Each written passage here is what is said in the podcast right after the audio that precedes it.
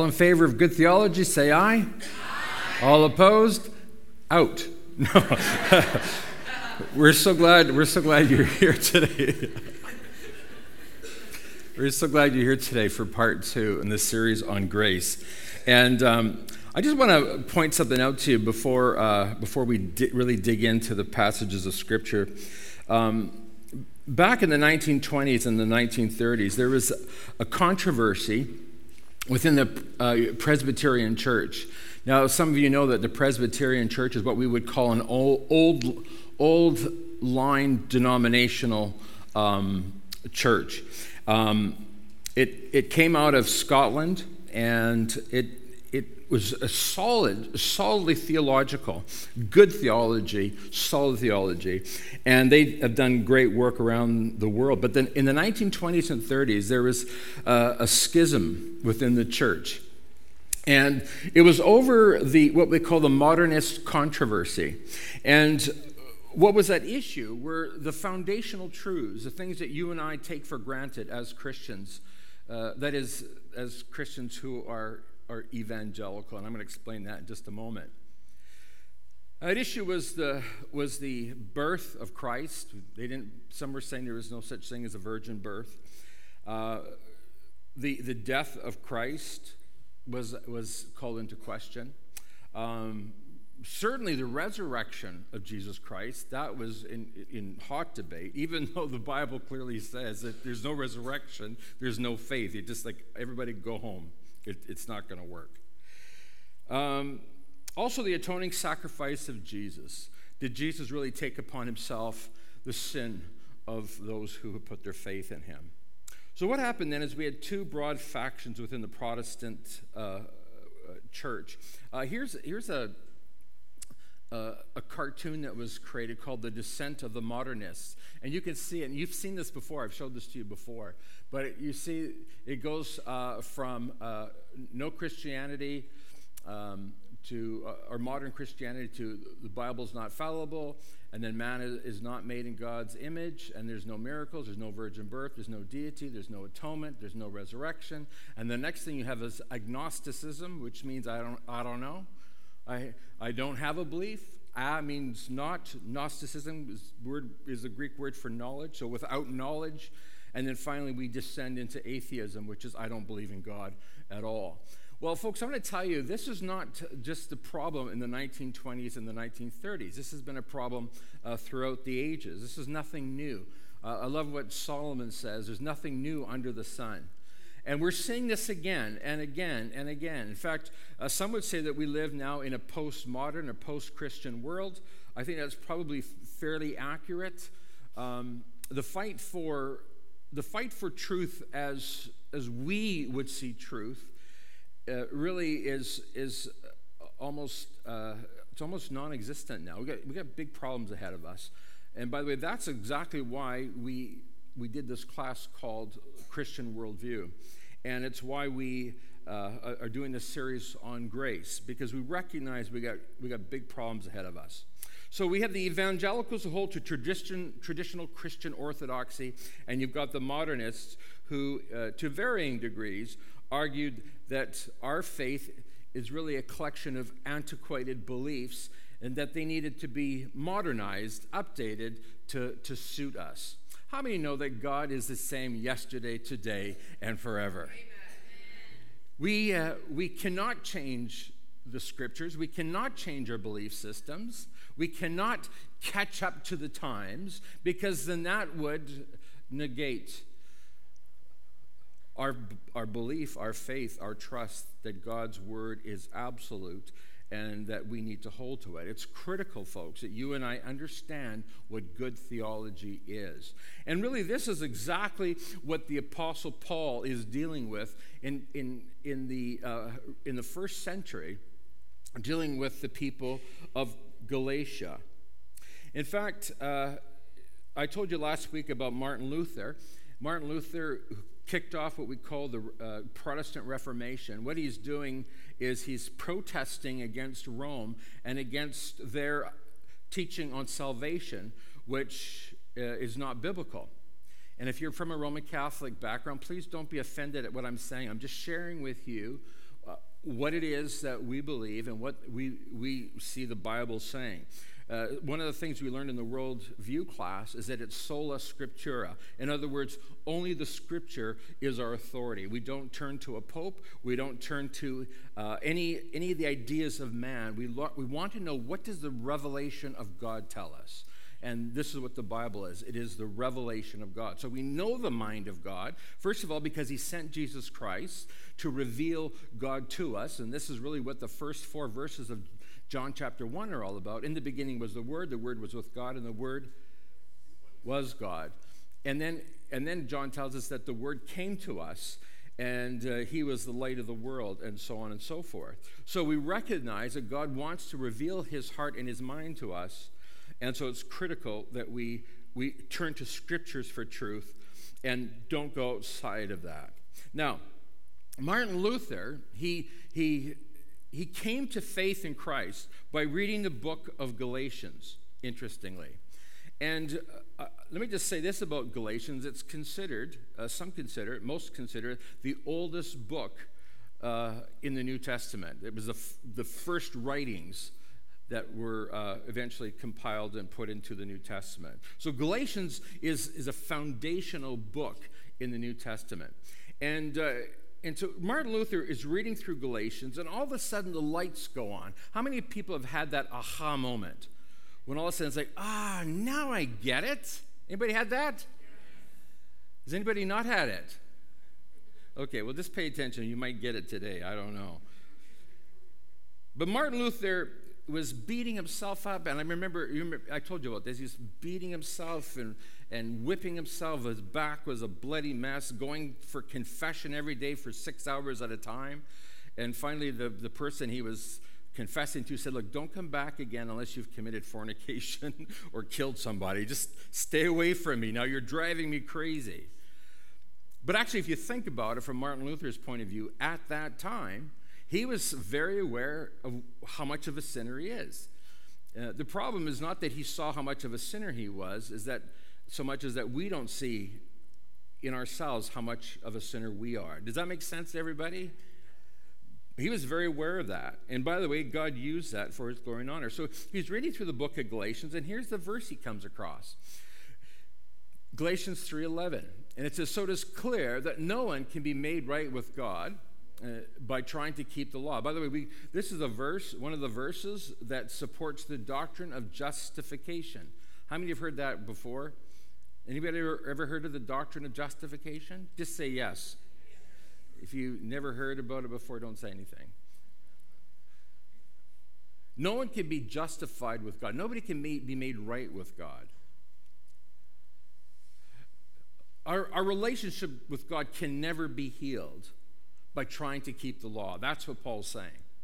You can never come to God's throne with your prayer requests, with your needs. You can never have a relationship with God by trying to keep the law. In fact, we said last week that, that your merit, your good works, is just not good enough. And remember, we talked about how, how some. the, Roman Catholic Church came up with this idea of, of a treasury of merit. In other words, you could go to the merit bank and you could get more merit, more favor, if you want to put it that way, with God. And the way you would do that, if you didn't have enough in yourself, you could borrow some from the saints, some of the saints who had, had extra merit. Imagine that. Imagine thinking that, that God is like, he, he's got a running tab there. To, oh boy, look at this, you've gone over. you've gone over. That's, that's how the Roman Catholic Church saw it. And if you went over, then, well, you, we have to declare that you're a saint. You got special favor with God. Absolutely not biblical. Absolutely not in the scripture. So, you, what you would do in order to win favor with God is you'd go visit holy relics. And I told you about some of them the crown of thorns, in, it's actually in, in Notre Dame, and they almost lost it in the fire.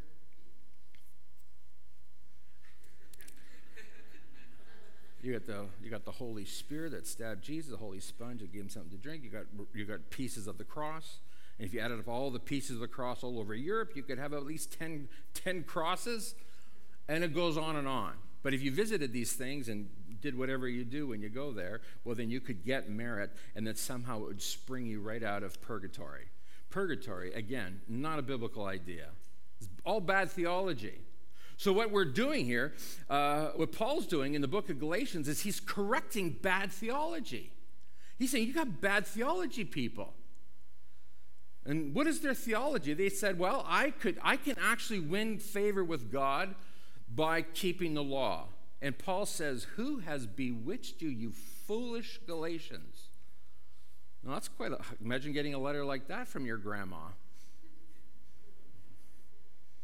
No, Paul says, for the scriptures say this it is through faith that a righteous person has life. By putting your faith in God and the way that he tells us to get salvation. In the Old Testament, God declared that the way that you are going to be, you are going to be, uh, uh, uh your sin will be atoned for, is, was through animal sacrifice. We get to the New Testament, and Hebrews beautifully points this out. If you haven't read Hebrews yet, you've got to read Hebrews because it tells us beautifully how Jesus Christ is the final sacrifice once and for all.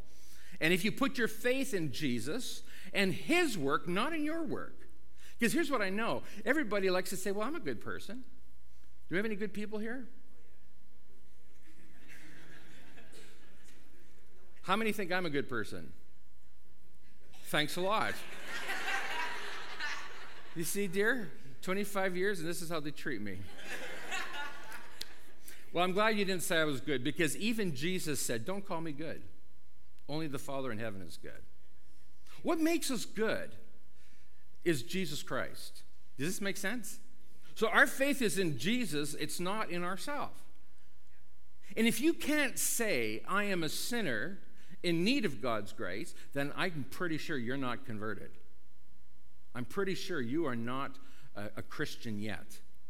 If you would sit here today and say, you know what, Pastor Allen, I make the odd mistake, but by and large, I'm pretty amazing. there are a lot of people like that. I know when you have been touched by the power of God and the message of salvation, it's when you can declare freely and openly,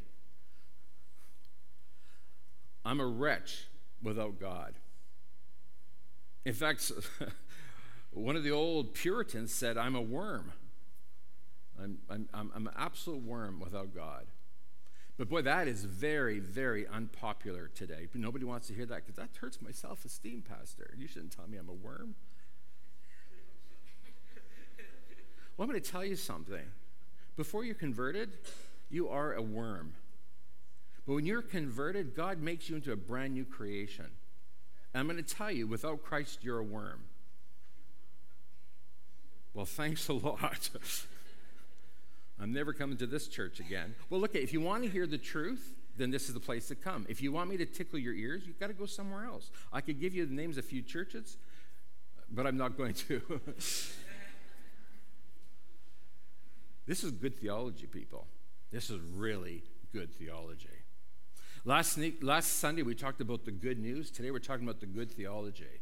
Our salvation is because we put our faith in Jesus Christ. And you can freely say, Man, I am a loser without Jesus. But now that I've got Christ, I am transformed. I'm a new creation.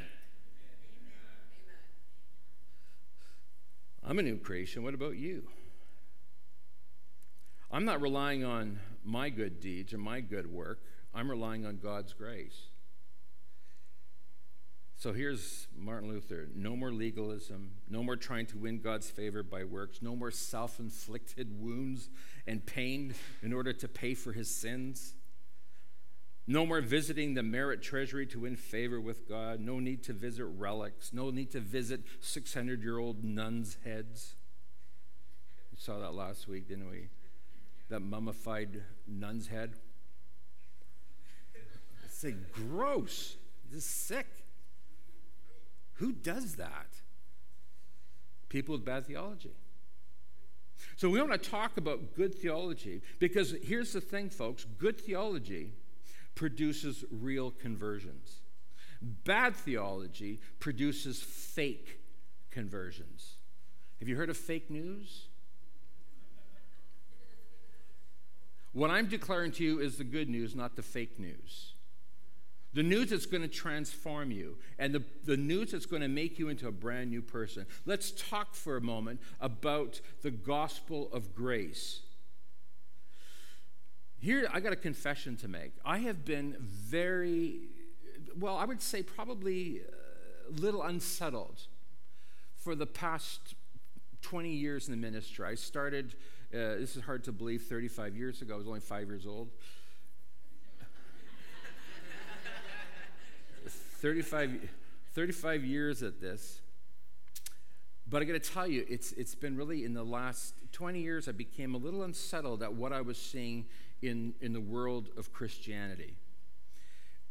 I was starting to question are, are, are, the, are, are the, all these people going to church, are they really converted? Are they really born again? But it's in the last five years I become actually quite, uh, quite tormented and anxious at what I'm saying. Because I know full well that not everybody who goes to our church who calls himself or herself a Christian is in fact a Christian. Please don't be offended. My job as a pastor is to be an overseer of the flock of God. This is my, my, calling. This is my responsibility. I'm going to have to stand before God someday and give an account, and it just scares the daylights out of me because I want to make sure I got it right. So I am very concerned about the people who are in my flock. And the Bible tells me that my job as a, as a shepherd, as a keeper of the flock, is to know the condition of each sheep. And the thing that, that really concerns me is that not everybody who believes he's born again or she believes she's, she's born again is in fact born again. Just because you're a member, or just because you have been baptized, or just because you attend regularly, or just because you are serving somewhere, does not guarantee that you're born again. I'm deeply concerned at the numbers of people who call themselves Christians but are not. And I just had lunch uh, last week with a pastor friend of mine, a bigger church than mine, and he said exactly the same thing. In fact, I've talked to a number of pastor friends of mine, and we're all saying the same thing. So here we are in this state of anguish, and I'm going to tell you right now, folks, the problem is that we've got a lot of bad theology out there, and a lot of it comes through the TV and through the radio waves, through podcasts, and through YouTube, and so on and so forth. Now look at I don't care if you listen to TV, I don't care if you listen to YouTube, but here's the problem is that if you have not been properly indoctrinated with with the truth, then it's very easy for you to go off on a crazy tangent. It's why everybody jumped on the prosperity gospel bandwagon in the early mid to early 80s. And I remember declaring that this is, this is a heresy. It's a dangerous heresy because what it does is it sets up money as your God. You say, oh, no, no, I worship God, and because I worship God, God rewards me. Yeah, like this does not work around the world. There's a lot of Christians who, because of their faith in Jesus Christ, have lost everything. So something's wrong with this theology. That, that is just simple logic. But we got bad theology, and so therefore we got people who don't have any clue what it means to be a follower of Jesus Christ. So, folks, because of the bad theology, and because of my great torment and anguish, and I'm, I'm not overstating that, there's times I'm awake at 3 at 4 o'clock in the morning, and I am wrestling with this stressing about this and saying, God, give me the grace, give me what I need to do the job of a pastor. I would not recommend this job to anybody. Hello? If anybody wants to be a pastor, don't do it. Don't do it. You better have a strong sense of calling on your life to do this because it'll kill you otherwise. Well, it's why I'm doing the worldview class, and it's why we're studying Galatians. Hey, you know what? I'm not the first one to feel this sort of torment and anguish over the state of, of Christians. Martin Luther, uh, you know, one of the first. But he, by the way, he was not the first. There are many Roman Catholic uh, scholars and teachers before him um, that, that were concerned with what they were saying. Zwingli, John Knox of Scotland, Spurgeon, Martyn Lloyd-Jones, Billy Graham, and the Apostle Paul. Here's what the Apostle Paul says in Galatians 1 8 to 9. Let God's curse fall on anyone, including us, or even an angel from heaven who preaches a different kind of gospel than the one we preach to you. By the way, before we go further, is anybody familiar with the religion that has an angel that passes on so called truth from heaven? It's called Mormonism the angel Moroni. Isn't that interesting that the Apostle Paul, thousands of years, uh, well, almost, almost 2,000 years, 1,800 years before the angel Moroni comes on the scene, gives these golden tablets to Joseph Smith, and out of that comes this false teaching, this false doctrine. He said, Pastor Allen, are you really calling out the Mormons? I'm exposing bad theology. And there's some people now who would embrace Mormonism and say, oh, yeah, they're, they're Christians too. And I'm going to tell you, they are not. They are not. Verse 9, I say again what we have said before. If anyone preaches any other gospel than the one you welcome, let that person be cursed. Do you know what it means to be cursed? It means you're going to hell. This is, I'm just telling you what the Bible, what the Bible is saying here. It's very important that you have good theology based on the Word of God and not based on any angels called Moroni or macaroni or whatever you want to call it. There's a great movement right now amongst the Jehovah Witnesses in Africa. It's absolutely shocking what we're seeing there. But it's in Canada, it's around the world, and it's growing like crazy. But I'm going to tell you right now these religions do not recognize the deity of Jesus Christ as the only way to the Father. Any religion that doesn't recognize that Jesus Christ is the way, the truth, and the life, and the only way to the Father is a false religion, and you need to run for your life. Run for your life. Run away. Don't even let them come into your house because they're going to come knocking on your door and they look so pretty and so handsome and so so smart and so friendly. Do you know that that Satan comes as an angel of light? That's right. Don't even let them into your home. Don't be mean to them, don't be nasty to them, but tell them right out, flat out, I do not believe in your heresy. Who knows? Maybe that word will trigger something in their heart. So here's what Paul is telling us we need to understand this gospel of grace. Because if we don't, we're going to fall into error. Do you know what it says in Galatians chapter 2? It says that even Peter, the Apostle Peter, the one that the Catholics call the first pope, that even Peter fell into error. Or as it says in Galatians 2, the Galatians web of deceit. Did you get that? These are strong words, aren't they? Hello, are you there? Very strong words. If even the Apostle Peter could fall into the Galatians web of deceit, then you can too. And this is why you need to attend the worldview class, so that you understand what it is that we believe as evangelicals. Pastor Ron, what is an evangelical? Well, very simply put, an evangelical is someone who believes in the centrality of the conversion or the born again experience for a believer. In other words, we, are, we do not believe in what, what is called covenant theology, whereby you, uh, you, you grow up in a Christian home and therefore you receive uh, all the benefits uh, that a Christian would have because you're born into that family. And this is why families christen babies. Why they have their babies christened, because they believe that they're under that, under that covenant. But it's not, again, I mean, it's, look, I shouldn't say it's not biblical because there are people who can make a very good case for it, a very convincing case for it. But I'm going to tell you that when it comes to serving God, when it comes to being a Christian, you have to make that decision. And going through catechism and then being confirmed, that's something that happens on the outside. What I'm talking about is something that happens on the inside. This is why we are so different. Because when we talk about conversion, we're talking about something that happens inside of us. So I can tell you when I became a Christian, when I was converted. I was just a young boy. My mother made sure I went to, to uh, Calvary Temple's Boys' Brigade, and it was there that I heard the gospel message and I surrendered my life to Christ. It was there that God found me. Did you get that? I didn't find God, God found me. Now that goes against some that that you know that is good theology, but it goes against some bad theology that some of you grew up with the notion or the idea that you found God. You didn't. He found you. Has anybody ever heard of the parable of the lost sheep? Jesus leaves the 99, or the shepherd leaves the 99, and what does he do? He goes looking for the one that's gone missing. That sheep that lost the shepherd, or was lost, was found by the shepherd. Just remember that. Very critical that you remember that.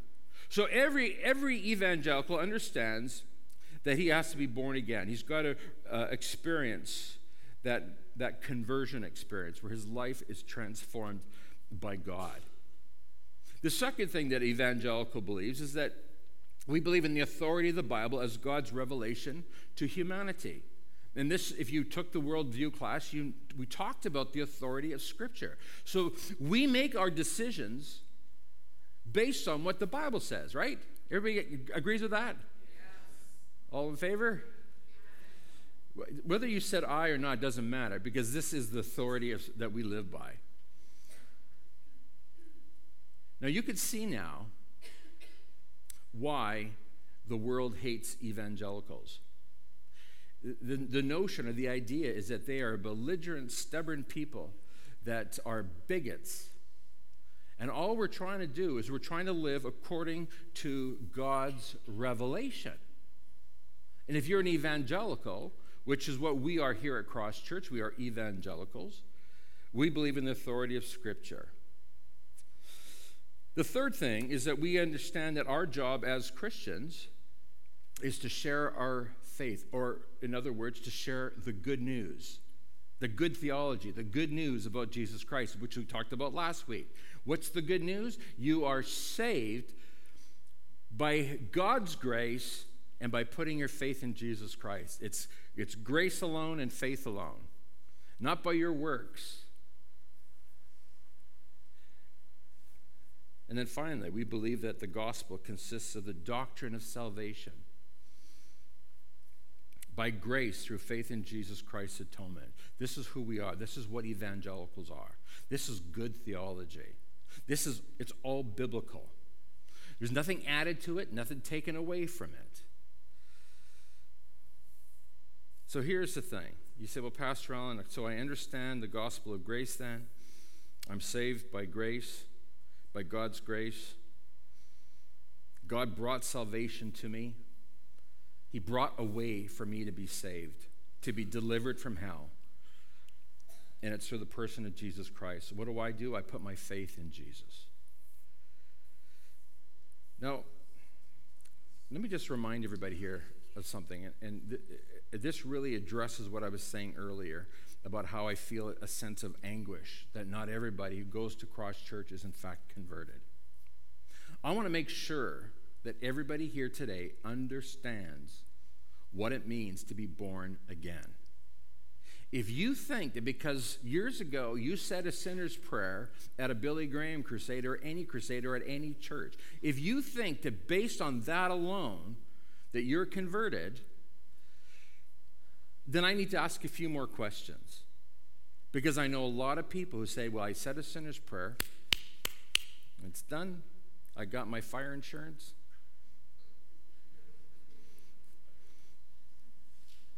I'm sorry to put it glibly, but I'm going to lighten it up a bit here. I'm going to tell you here's what you need to know. You need to know that Jesus died for your sins and that you are a sinner. You need to understand that. I don't ever if you if you call yourself a Christian here at Cross Church, I don't want you to I don't ever hear you say I'm a good person. Because if you say that, then I know you're not converted. You're putting your faith in, in, in the Christ who died for your sins. You've got to understand that. Here's, a, here's the next thing you have, to, you have to understand If you've asked Jesus to forgive you of your sins and you have repented, you've turned away from your old life, and now you are living a new life. If there's no change in your life, then we have to assume that you only think you're converted. You're not really converted.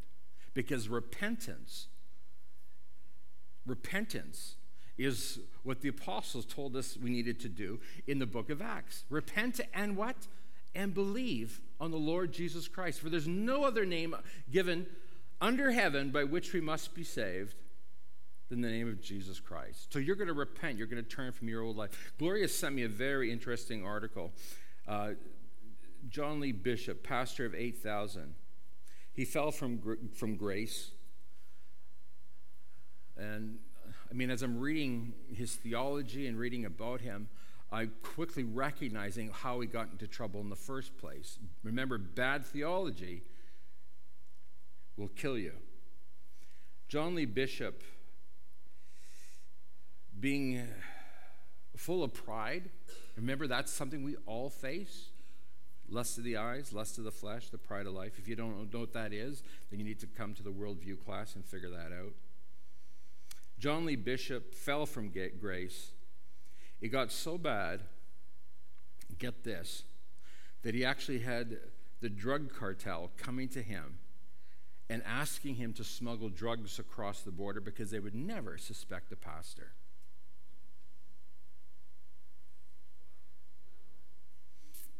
And so he thought, I can't do that. I'm a pastor. But then the cartel said to him, Hey, if you do us a few favors, then we'll build a church for you. And he thought, Well, in that case, what can a bit of weed do? And the next thing you know, going across the border, he was caught.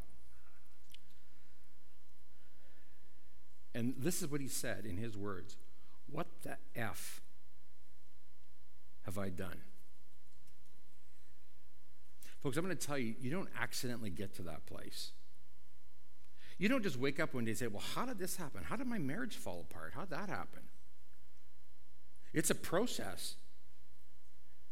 It, it, it, it, it'll take a while, but you're going to get to the place, folks, where it all, all the wheels come off and it all falls apart. And this is exactly what happened to John Lee Bishop. John, have you actually repented? and turned from your old lifestyle. He said, you know what he said? He said that I wanted to get close to my son who became a drug addict while I was the pastor. I didn't have time for him, so he became a drug addict. Do you know that, that if, if John Bishop actually read the Bible, he would discover that the Apostle Paul says in Titus and in Timothy that if, if your own household is out of order, then you can't be a pastor. You can't be anything in leadership.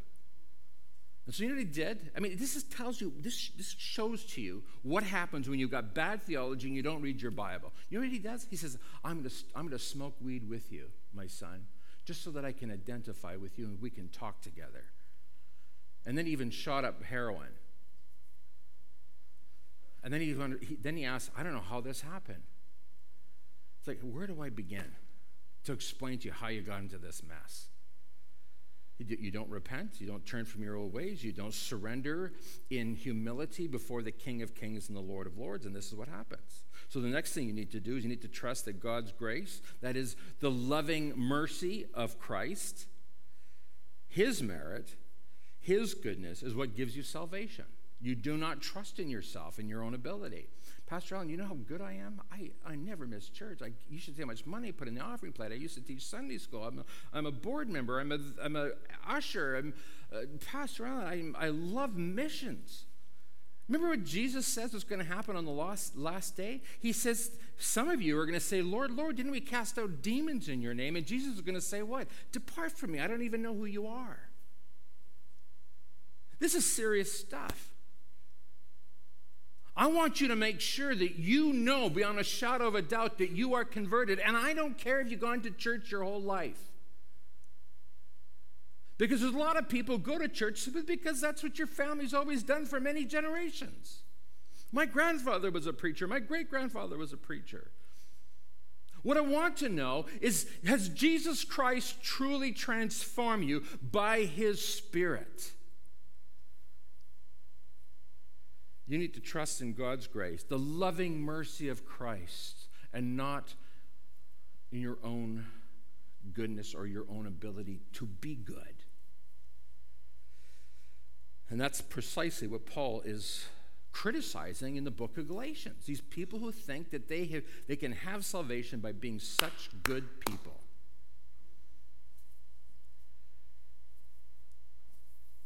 And then finally, what you got to do is you have to radically follow Jesus. That's why I asked everybody at the worldview class to read Matthew what? 5, 6, and 7. Because if you want to see radical, crazy living, read that. It'll blow your mind. But that's exactly what Jesus is calling us to. I was very moved this week to hear of somebody who actually gave up, uh, recently converted, gave up uh, a relationship that wasn't honoring to God. Lots of tears, lots of, lots of heartache and sorrow. Over the years, I've seen people give up pleasure, give up money, give up their opinions, give up their worldview, and get a new worldview, oh, giving up a worldview for which they were very proud. One young man even gave up his smartphone so as to prevent himself from falling into temptation. Folks, this is exactly what happened to Zacchaeus. Remember Zacchaeus? Short, we, we sing about him in Sunday school. Zacchaeus was a wee little man. A wee little man was he. It's very kind of it's mean, isn't it? but but he was short. we, we think because he climbed up a sycamore tree because he wanted to see Jesus, and Jesus saw him, and he saw Zacchaeus' desire and hunger for Christ. And Zacchaeus, Jesus said to Zacchaeus, according to the song, Zacchaeus, I must come to your house for tea. I don't know if he did go for tea, but. That's what I learned in Sunday school, so it must be true. Zacchaeus comes face to face with the King of Kings, with the Savior. And you know what he says? He says, I'm going to give half of my possessions to the poor. Are you willing to do that? That's radical discipleship. That's radical followership. And then he says, and if I've cheated anybody, I'm going to give back to them four times what I took from them. I love Jesus' response. It's so fantastic. Oh, let's go on to the next one here. Jesus responded. Go, go on to the next one, please. Jesus responded, Salvation has come to his, this home today, for this man has shown himself to be a true son of Abraham. For the Son of Man came to seek and save those who are lost. You say, Pastor John, that sounds to me like Zacchaeus was trying to earn his salvation. No, you missed the point. Zacchaeus came face to face with Christ and he put his faith in Christ. That's why Jesus says that this is a true son of Abraham. How do you know if you're a son of Abraham? It's not because you're Jewish. It's because you're a person of faith, a man or a woman of faith. You put your faith in Christ. That's what Zacchaeus did. And the evidence that he put his faith in Jesus Christ is that he gave half his possessions to the poor and he paid back anybody he cheated four times what he stole from them. That's the evidence. Oh, salvation has come to this home today. Is there any evidence that salvation has come to your home or come to your heart, come to your life? If you're, if you're reading the scripture, if you're reading Galatians especially, then it becomes very clear whether or not Jesus Christ has become the Lord of your life. Wow. Jesus came to seek and save those who are lost. Folks, you didn't find Jesus, Jesus found you. Someone say hallelujah.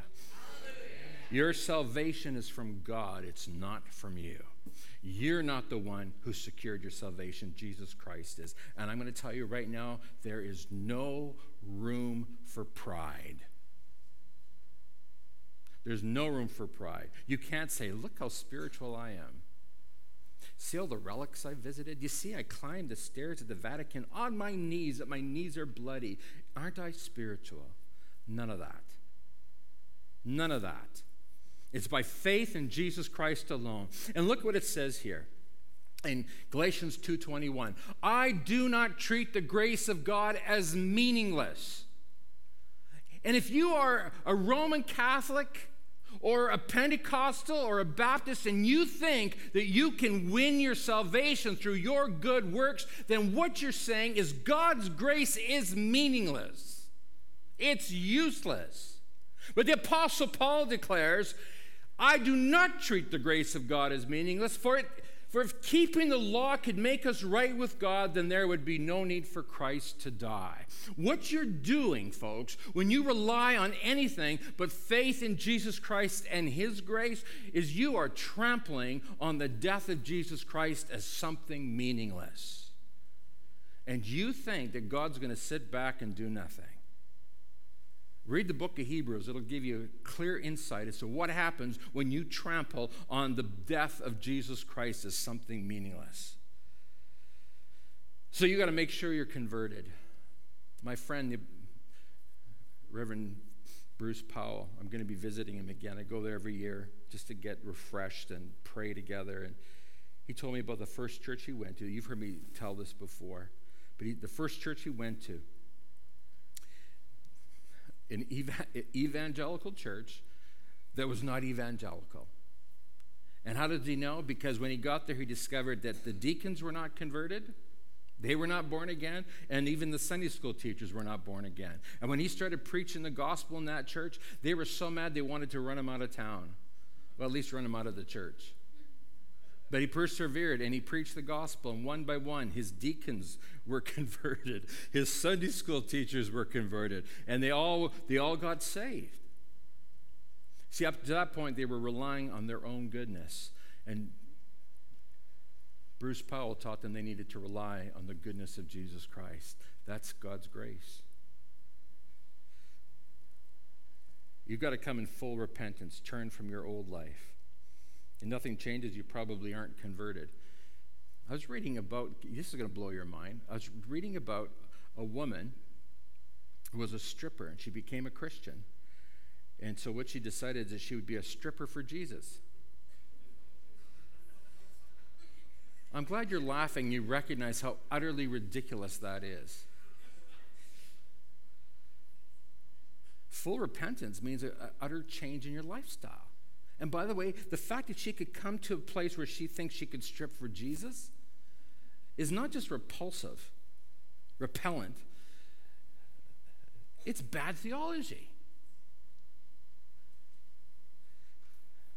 And so you got to make sure that you come in full repentance to Christ.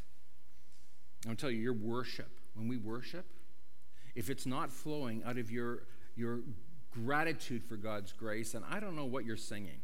You're, it's probably not worship. You're just singing songs.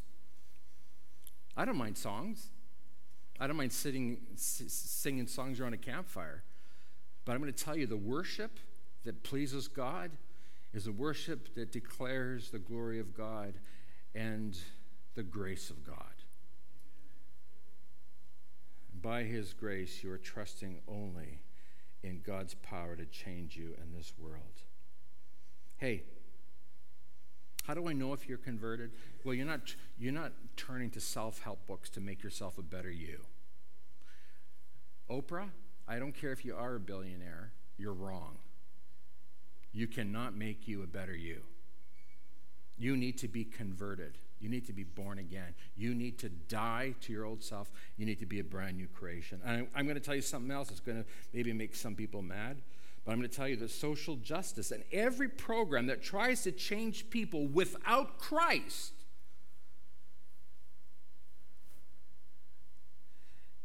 is an affront on the gospel. It is an attack on the gospel of Jesus Christ. This is exactly what the Pharisees and the, and the scribes were trying to do in Jesus' day. Listen to this, and I'm going to close with this.